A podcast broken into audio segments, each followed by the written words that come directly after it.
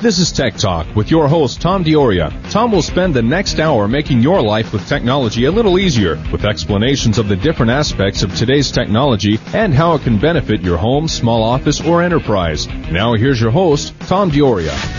Welcome to IMI's Tech Talk on KFNX AM 1100. I'm Tom Dioria. It's Sunday, the 23rd of September 2012. It's the last Sunday in the summer.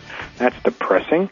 Um, we're on at 6 p.m. in the New York listening area and 3 p.m. in Arizona, and that's going to change soon also. Um, we go to get off daylight savings time, not in Arizona, only in New York. Uh, and we're live uh, from our New York offices, and we have an interesting topic. It's uh, sort of a technology topic. It's high frequency trading, and our guest Joe Saluzzi is going to tell us about what that means, and you're going to be very surprised, I think, by what you hear. I'm Tom Dioria. I'm CEO of Information Methods Incorporated, and together with a weekly guest, our show will help our listeners, whether a business or home technology user, make better use of all aspects of technology.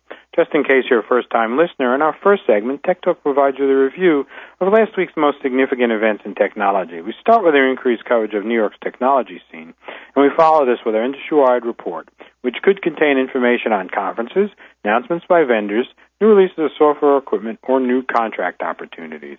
One of our guests followed us from many aspects of business and industry, and if you wishes to consider a topic for a future show, you can email your suggestions to Tech Talk, that's T-E-C-H-T-A-L-K, at imi-us.com, and we'll get back to you pretty quickly.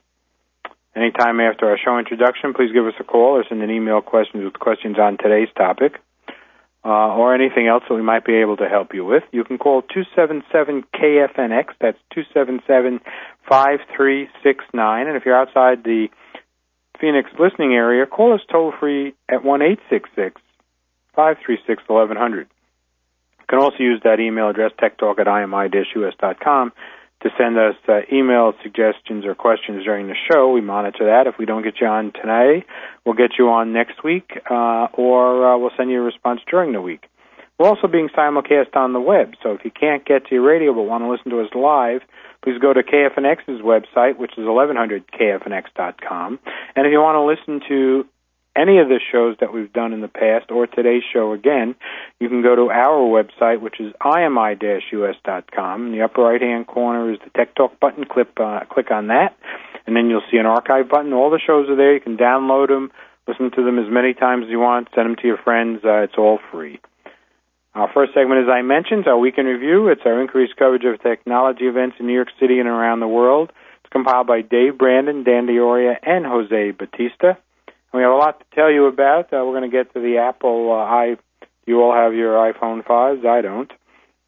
But first, I want to tell you about a Brooklyn uh, startup donating old phones to charity. This is from Crain's. Exchange My Phone, a Brooklyn-based startup, will take a person's old telephone, erase all their data from it, and recycle it or refurbish it for donation to the person's choice from 765,000 charities. Anyone with an old phone can go on their website, get a price quote for the, their device according to Crain's. If a phone is very old or ir- irreparable, bro- irreparably broken, uh, then the company sends the customer a postage paid shipping label so they can send it in to be recycled. The average price quote for an old phone is about $50, according to co-founder Catherine Preston. After stripping all of the data and refurbishing the old phone, they then donate them to the customer's designated charity. If the customer doesn't designate a charity, then the company sells the refurbished phone to at a very low price to people who can't afford a brand new phone. Um, they told us that um, the company works with businesses to offer a solution to the problems of what to do with old cell phones when their employees upgrade. Uh, this program is uh, really popular because it provides companies with a new revenue stream and gives them an easy uh, way to donate to charity. In the past year, the company has recycled or resold about 500 phones. Revenues are up more than 100% than last year. So it's Exchange My Phone. Board of Elections in New York to count uh, ballots using computers. New York Convergence tells us to reduce human error. The City Board of Elections will implement a new system for counting primary ballots that involves computer technology. Poll workers currently add up results by hand from voting machines and then retransmit the data to cops which is then entered a second time. The new system will involve using memory sticks from the machines that will then be transmitted to the central board, and through the process will be slow. Although the process will be slow, its goal is to be more accurate. Uh, poll workers will still use the old counting method, but only as a backup. Cablevision develops um, on creating social TV technology, uh, allowing subscribers to be in contact through voice chat or video calls during programming. According to uh, Fierce Cable, the patent application is called Virtual Communal Television Viewing (VCTV) and lets the users find friends or others with similar interests for communal viewing sessions. Hmm. Additionally, users are expected to be able to access this feature with cable set tops, gaming consoles, smartphones, and tablet computers. The patent also details how users can find friends for these viewing parties. Each user may watch television content in their own home while simultaneously communicating with others via voice or video chat or video conference. Uh, the virtual communal television watching and discussion session is called a viewing party. There is a chance that Cablevision will use these viewing parties to drive ad revenue, you think? Okay, USA Today tells us that Microsoft CEO Steve Ballmer joined HTC CEO Peter Chou at an event in Manhattan uh, to unveil two new Windows phones, officially dubbed the Windows Phone 8X and the Windows Phone 8S. Uh, the former has a 4.3 inch high definition display, the latter a 4 inch lower resolution display. Both rely on Beats audio technology. The 8X has an especially ultra wide angle font facing camera lens that would let you show friends crowding around you and not just your face. HTC is positioning the devices as a signature Windows Phone 8 device uh, the unibody HTC phones come in a variety of colors and are built around Microsoft Windows Phone Live Tile software interface. The 8X is coming to the U.S. market in November from AT&T, T-Mobile, and Verizon Wireless. The 8S is also expected in November, but prices have not been uh, announced. Okay, so as you probably know, uh, the iPhone uh, topped $2 million in their first or 2 million orders in their first 24 hours. That was more than double the amount of its predecessor over the same period.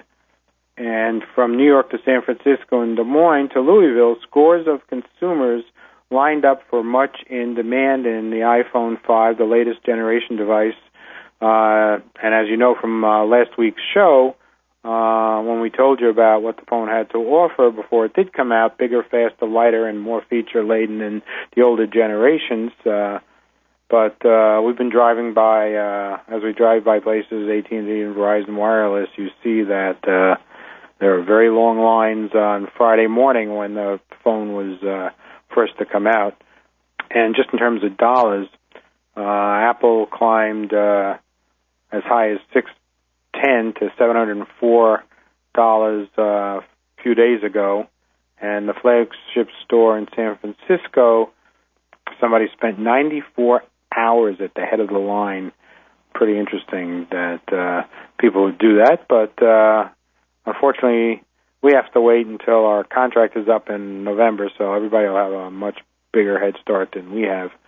Uh, but people are pretty excited about this, and uh, I think we're going to see how if this phone lives up to its uh, hype, and also to see whether or not, in fact, um, what the user reaction is going to be. Them changing the power outlet, uh, which I assume is also going to ripple through all the uh, Apple products. Okay, so we're going to take a break.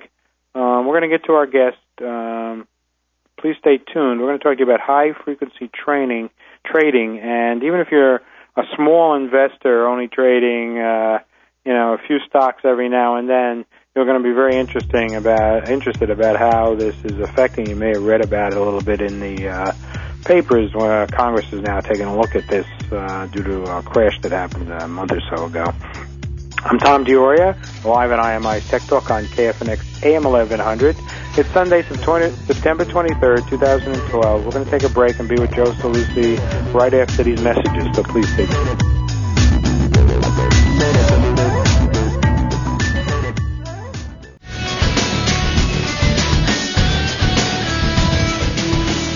Welcome back to IMI's Tech Talk on KFNX AM 1100. I'm Tom Dioria. It's Sunday, September 23rd, 2012, and uh, we're live from our New York offices. And uh, as I mentioned to you before the break, uh, we're going to have an interesting show, a little different perspective on technology. We're going to talk to you about high frequency trading. And our guest is uh, Joe Saluzzi, who's a partner, co-founder, and co-head of equity trading at Themis Trading LLC. He has extensive experience in equities trading as an expert in electronic trading and market structure. Uh, he headed the team uh, prior to Themis, uh, responsible for equity sales and trading for hedge fund accounts at Instinet Corporation. Uh, if I didn't pronounce that right, Joe will correct me. For more than nine years. Um, Joe has provided analysis to regulators, including the Security and Exchange Commission, and as a member of the Commodity Futures Trading Commission's new subcommittee on automated and high frequency trading. Uh, Joe has appeared or been quoted on market structure issues by media outlets such as CB, CB, CBS's 60 Minutes, BBC Radio, Bloomberg Television and Radio, CNBC, Fox Business. I'm glad we got that in, and many more. Joe, thanks a lot for taking the time to be with us. We really appreciate it. Thanks, Tom. Thanks for having me. Okay, so um, I'm going to be talking about high frequency training trading. What is that? Well, it's a you know it's a dominant force in the marketplace right now. Just before I even need to explain what it is, it represents almost between 50 and 70 percent of the volume that's currently traded in the equities market is related to this high frequency trading. So, you know, what is it? Well, it's an automated style of trading. It is uh, it relies on very low latency connections to the computers to the main exchange servers from the New York Stock Exchange and other exchanges. It is uh, based on algorithms. Algorithms are making the decisions of all the trading. Usually, the algorithms sit in the servers at the exchange room, so so the, the latency needs to be as short as possible to get the speed. And basically, high frequency trading is always about speed. They need to be first in line on the order book, and it's always about getting the order first or winning the trade. Um, it is usually uh, surrounds short holding periods. They tend to buy and sell quickly, and there's usually not much inventory involved when they are buying and selling. They kind of flipping back and forth. But the bottom line is it is a speed trading system, and you know the market has changed so much over the last few years that this has now become the dominant force, and it's replaced the traditional institutional and retail investors as the dominant force. Uh, yeah, for those of us that uh, used to trade in paper stocks, we've gone a long way in 40 years or so. Um, how did you get into this? What what um, what from your background lends you lends you into this uh, high frequency trading and and using more uh, you know computing power to do the to do the actual trades? Well, actually, what, we, what we're doing here is we've been analyzing it. We're actually agency brokers, so my job is to trade on behalf of my institutional clients. So I'm trading for hedge funds and mutual funds, and they need to execute in a world and trade in a world where they're pretty much outgunned and out, you know, by the computers. The computers are much faster than humans, and we all know that. So what happened was about 10 years ago, actually a little bit less than that, maybe seven, eight years ago, we noticed that the markets were changing, and it wasn't for the good. And we thought the everything we started seeing flickering in quotes and moving around a lot, and we started digging some more and found out that the market structure, at least in the U.S. and now we realize it's globally, has changed so much that it now is it caters to the high frequency trader. So just to clarify, we're not we're definitely not high frequency traders here. If anything, people have called us the uh, the HFT, the acronym everyone uses for it is HFT. That we're the HFT critics, and and we'll turn around and say no, we're we're critics of the current market structure because we don't think the equity market as is right now is a sustainable place, and we think the risk and the systemic risk that are currently built into the market um, pose a big problem. And you know we've seen this with issues like the flash crash back in uh, May of 2010, and we see it almost every day now with smaller events going through the market. It's almost like you know, as an earthquake, you start to see little ripples here and there, maybe smaller quakes, and then you get the big earthquake. Well, you're constantly seeing the small earthquakes, and you know we've had one or two big earthquakes over the last few years. So is your is what you just said about the way you feel about this and where you see it's going and the problems is is that and does that have anything to do with what we've seen recently um, in the papers about uh, Congress looking into this whole thing of high frequency yep. trades, or is that something different?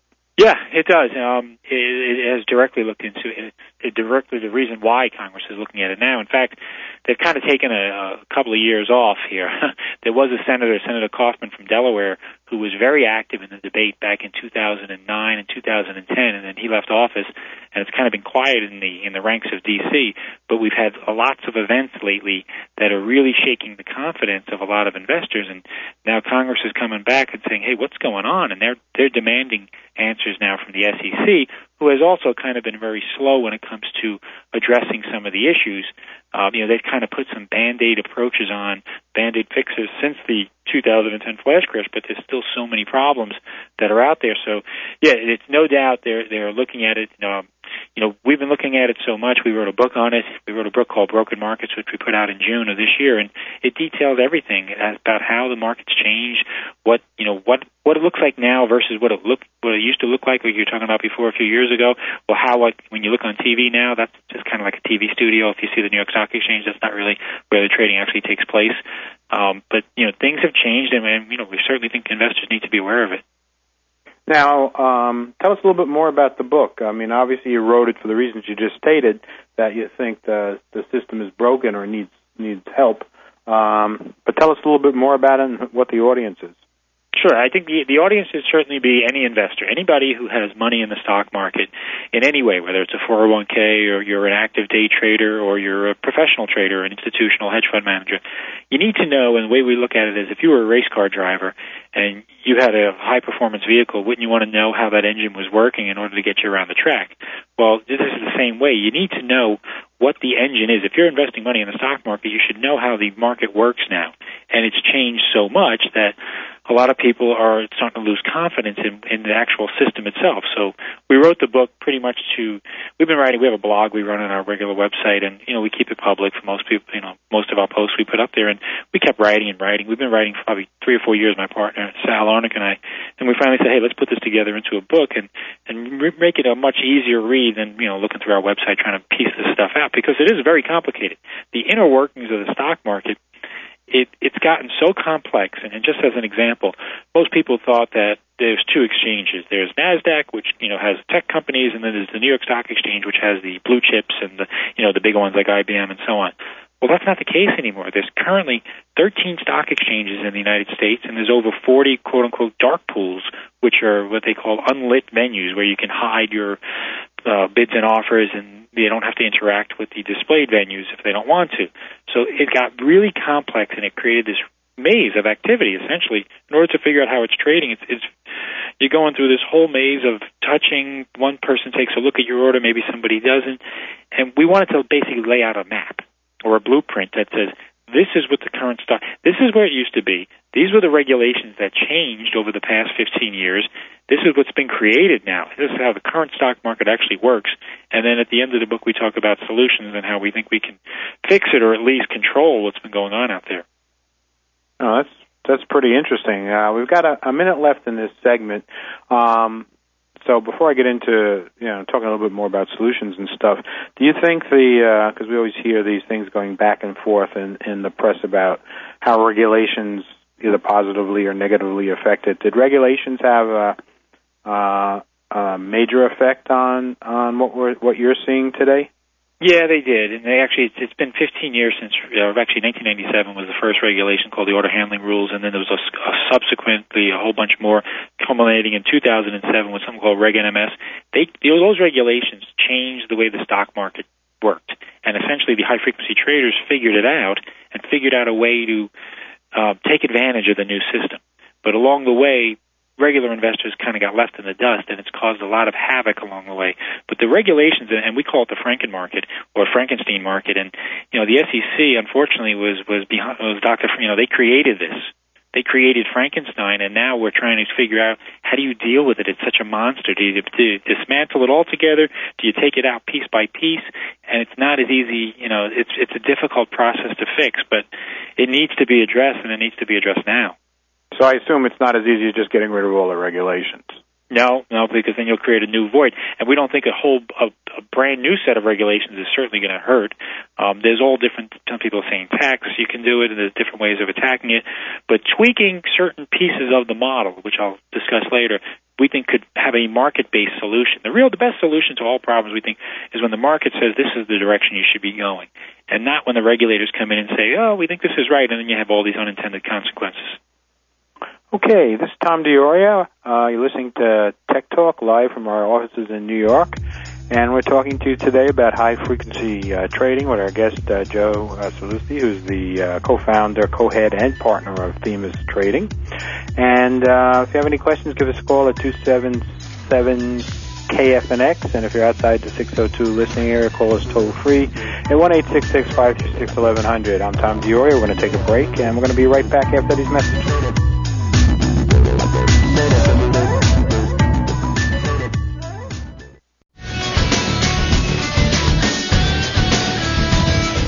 Welcome back to IMI's Tech Talk on KFNX AM 1100.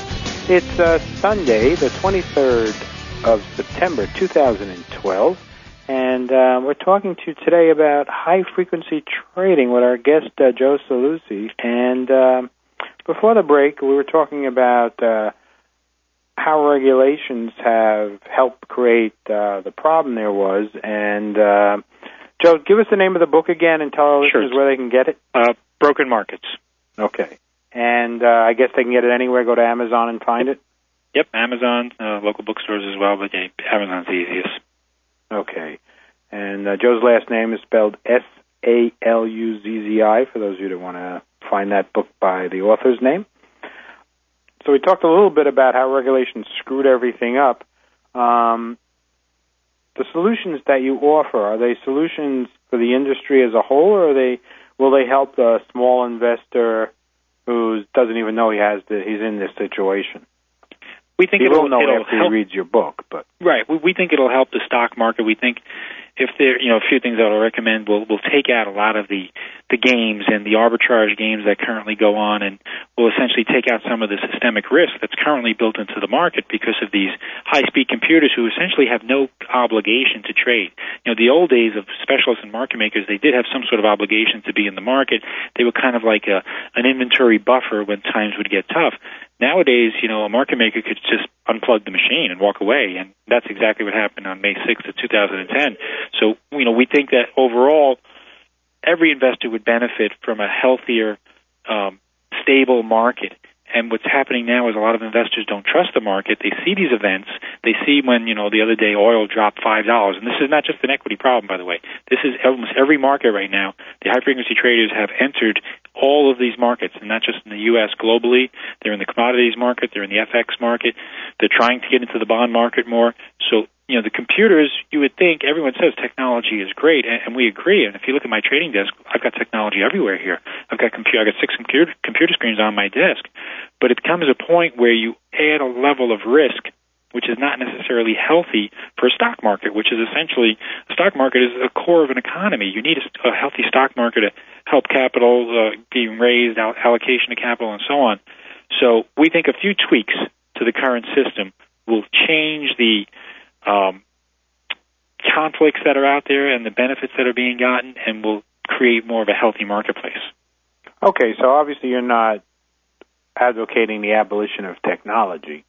No, Um, no, just I gather, I gather uh, you're looking to use it in a more productive way. I don't know if that's correct, but Yeah, yeah. I mean, and efficiency is great. Technology, you can do so much more now, and you're, you know, makes my desk more efficient, and that's a good thing. But when it comes to the point of shaving milliseconds, so a millisecond is is a thousandth of a second.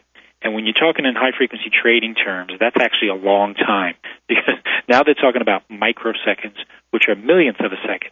So it's all about the time that this travels from point A to point B. For instance, if your computer is located in Chicago and you need to get some New York prices, how long does it take that information to travel from New York to Chicago? And I'll give you an example of what we're talking about. On average, that would take about 16 milliseconds. Okay, so a very short amount of time for it to travel. Well, some company found out that that current path actually has to go around a mountain range in Pennsylvania. So they decided to drill a hole through the Pennsylvania mountains and make a more direct path. All right, the direct path saved three milliseconds off the time of, a trip from New York to Chicago, and now only takes 13 milliseconds. However, to get on this new private line, you have to pay them a healthy, a healthy amount of money. No one even knows what they're charging. They keep it very quiet. They have a subset of subscribers who come on, but each millisecond, and some people have determined that each millisecond could be worth up to $100 million a year in high frequency trading profits. So you bet you want to be on that line. You bet you want to take advantage of that line so you can get ahead of somebody else.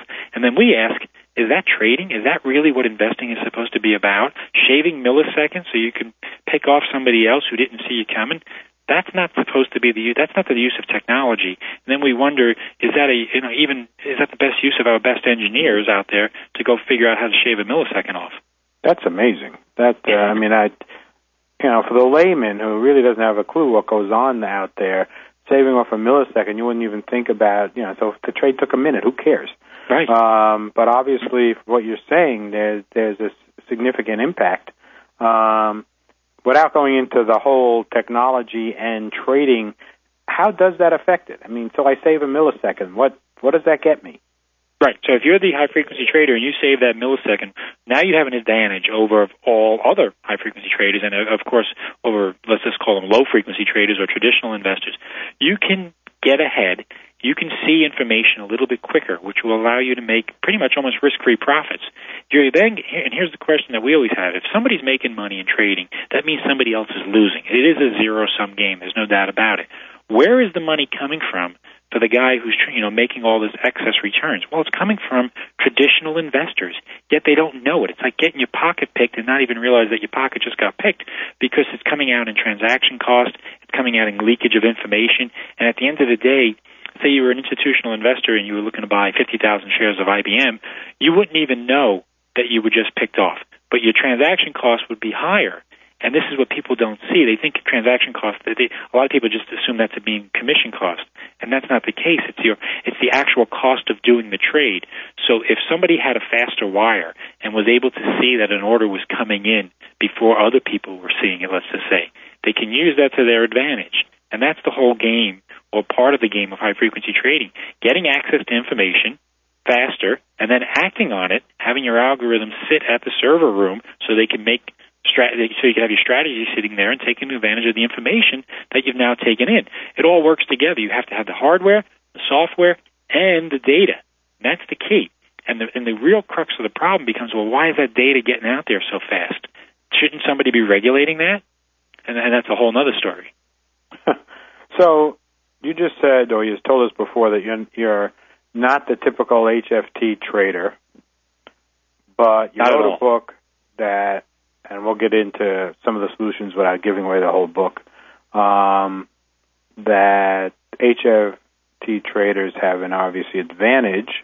So why would I, once I read your book, go to a firm like yours that's not an HFT firm? Wouldn't I want right. to put well, all my stuff into an HFT firm because I need that advantage? Well, an HFT firm is not trading on behalf of clients. First of all, they're most of most of the time they're trading on their own proprietary account. So they're not going to, unless you're an investor in a hedge fund which happens to run an HFT strategy, then you may benefit.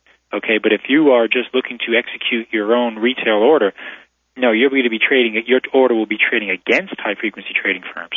So you, let's just say, you know, when they say you're at a poker table and you don't know who the sucker is, and it's usually you then at that point. Well, usually, that's usually that's the way it works in HFT and trading. And even if you wanted to get into HFT, let's just and, and by the way, let me just back up. We're not we don't do any automated trading here. We're not we're like I said, we're agency brokers on and trading on behalf of institutional clients. So I'm not automating trading. I'm not trading for my own account for that matter. It's all execution only for other clients who come to us and say, "Listen, Joe, I'm trying to buy 100,000 shares of a stock and I'm getting picked off all day. I know these guys are abusing my order. I don't know exactly what it is. I don't have the time to be watching it all day. Then they'll come to me and they'll say, listen, can you trade this for me on my behalf? And can you lower my execution cost? And that's where that, that's what we do for a living. I will lower his execution cost and and and should do a better job than let's just say a generic algorithm algorithm that he can buy off the shelf, and we'll do a better job, lower his costs, and save his investors money. That money would have normally been picked off and siphoned by some high frequency traders. So you know that Ah, that's okay. our part of the business. Yeah. Okay, gotcha. Okay, we're going to take a break. Uh, once again, you're listening to Tech Talk live from New York. I'm Tom Dioria. It's Sunday, the 23rd of September, 2012, and we're discussing high frequency trading with our guest, Joe Saluzzi. And uh, please stay tuned. We're going to be right back after these messages.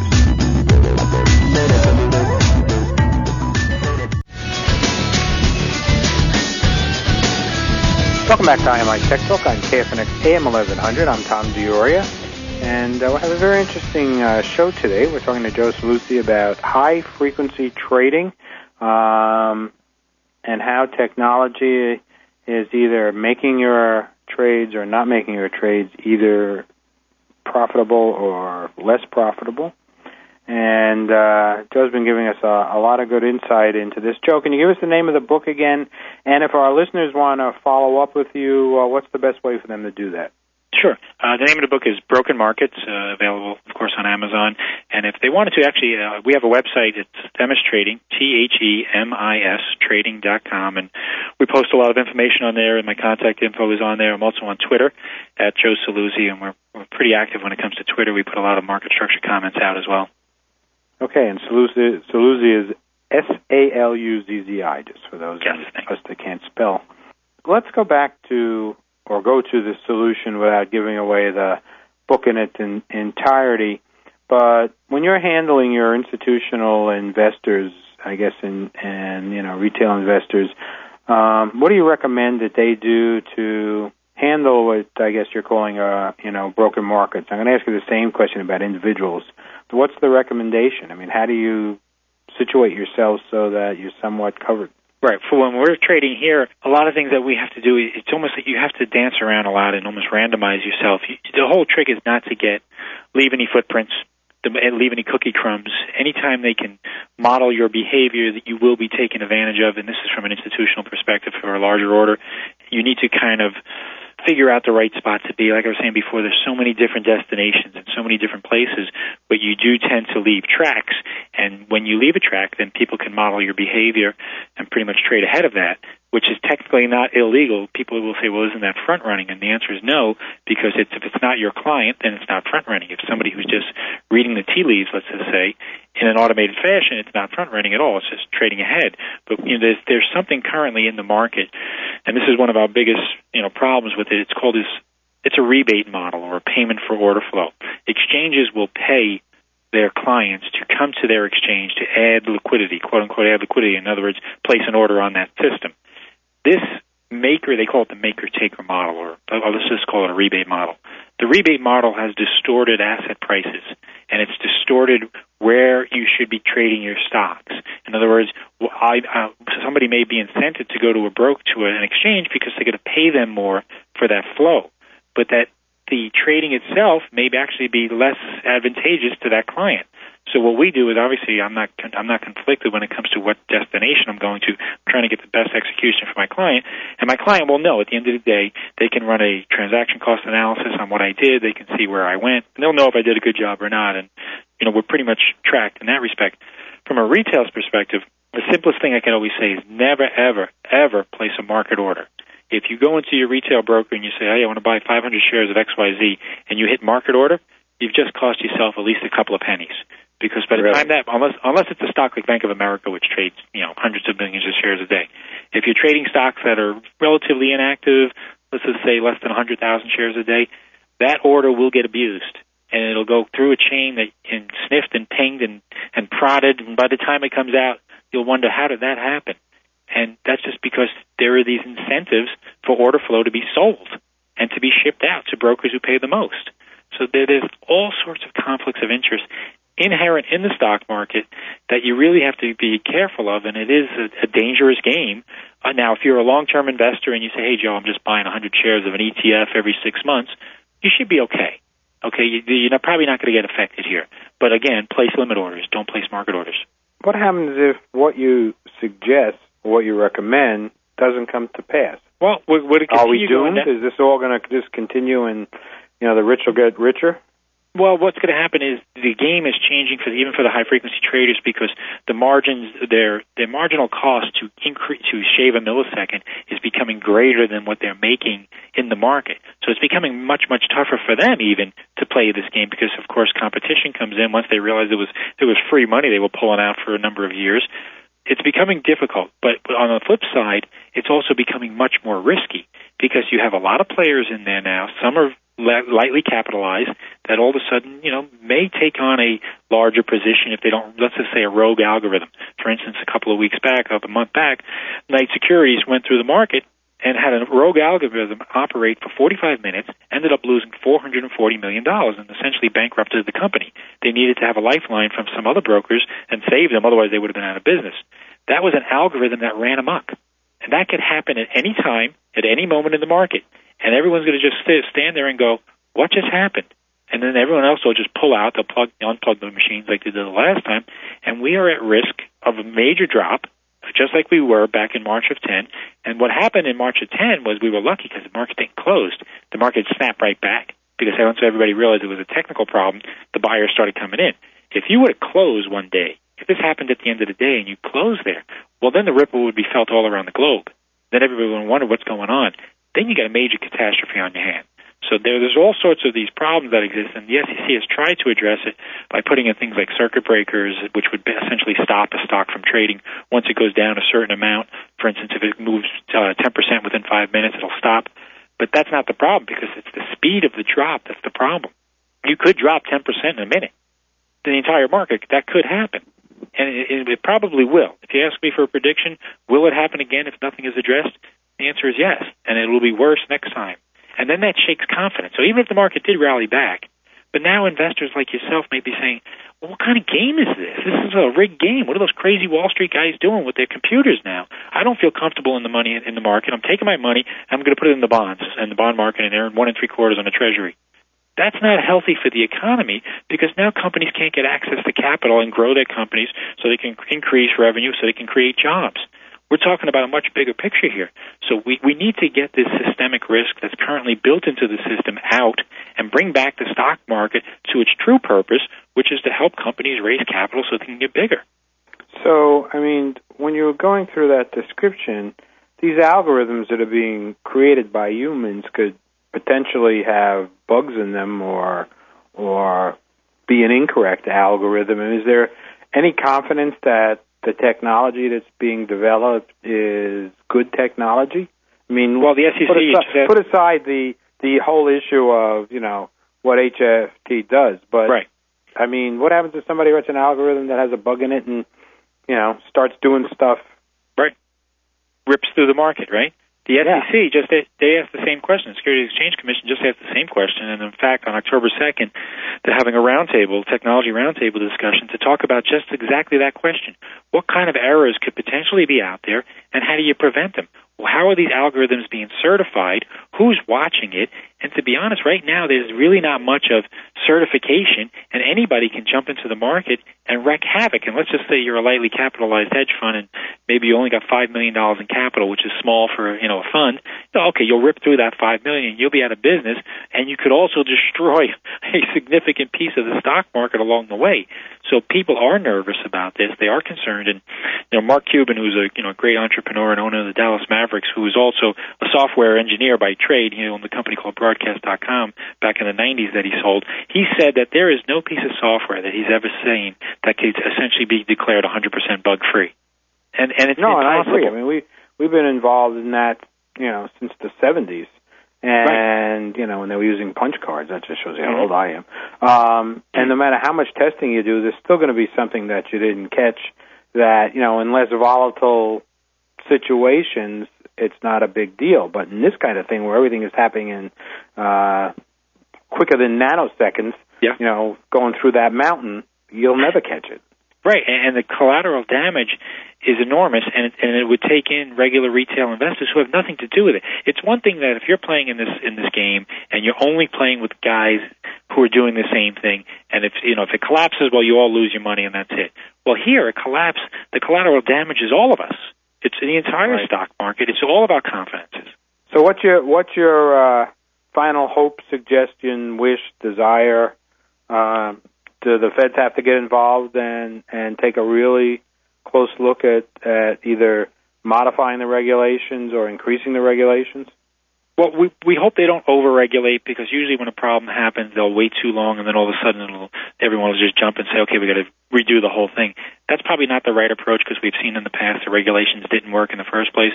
We think a tactical approach is better, where you, you target things like we're talking about this payment for order flow and, and rebate system that's out there. You could also uh, bring back the short sale rule, which essentially said that you can't short a stock or bet on it going down unless it has an uptick. Things like that could take some volatility out of the market. But you know, we we do fear a bigger problem unless it, they start to act now. Um, the European regulators, just as an aside, they're much more aggressive in this situation. And they're talking about banning high frequency trading altogether. We're not for that. We believe a marketplace solution is the best. The market decides what's best. And but if you come in with these artificial bans or they're talking about transaction taxes in Europe, that's another bad thing because a transaction tax captures everybody. Right. You as a mutual fund investor now going to have to pay more, which makes no sense. That's a discouragement to investment. So the right approach is to target the areas that are problematic, target the areas that have all of these risk levels in there, and then the market will work itself out. And one consequence, unfortunately, which may be that spreads, as they say, the difference between a bid and an offer, that may widen a bit. But we would say it actually may be good because then you're taking out some of this excess trading, which is just causing, you know, liquidity gaps when depending on the situation. So there are ramifications to every time you do something. Of course, there's going to be a, another part of that, but you have to do something now because the events are happening more frequently you know, just look back at Facebook. That was a disaster. The IPO of Facebook, Nasdaq couldn't get the Facebook open. They couldn't get the IPO open because of a technical problem. That's a stock exchange not opening one of the highest profile IPOs in history. That was a disaster for the markets. A confidence yep. shaker. You, you you can't make that stuff up. So they knew they need to be addressed now. The SEC appears to be getting more active in the debate, and but here's your problem: the industry is so powerful and there's so much money here at stake that every time you try to do something, they throw a wrench in it and they say, "Hold on, you don't want to do that. Let let let let's talk about this." And then the lobbyists who are down in D.C. throwing tons of money out there manage to stop the process. So we got to kind of get through this logjam here and hopefully see some changes and results, and you know, and we'll see where it goes from there. All right, Joe. I really appreciate you taking the time to be with us. Maybe uh, few months from now, when things start to happen, we can have you back on the show and you can give us your perspective of what's going on. You bet. So I want to thank Terry Ruggiero, IMI's president, Dave Brandon, and Jose Batista and Dan D'Auria for our weekend review. Taylor Red is our producer. Matt Compagni is our executive producer, and from the production department, uh, Robert Bombach, you wouldn't hear any of this. So thanks again for listening, and please don't forget to tune into Tech Talk next week at 6 p.m. in New York on KFNX AM 1100. Remember to send us your suggestions for future shows or ask us questions by sending an email to techtalk at imi-us.com. Have a great week. Thanks again for listening, and next week it'll be autumn.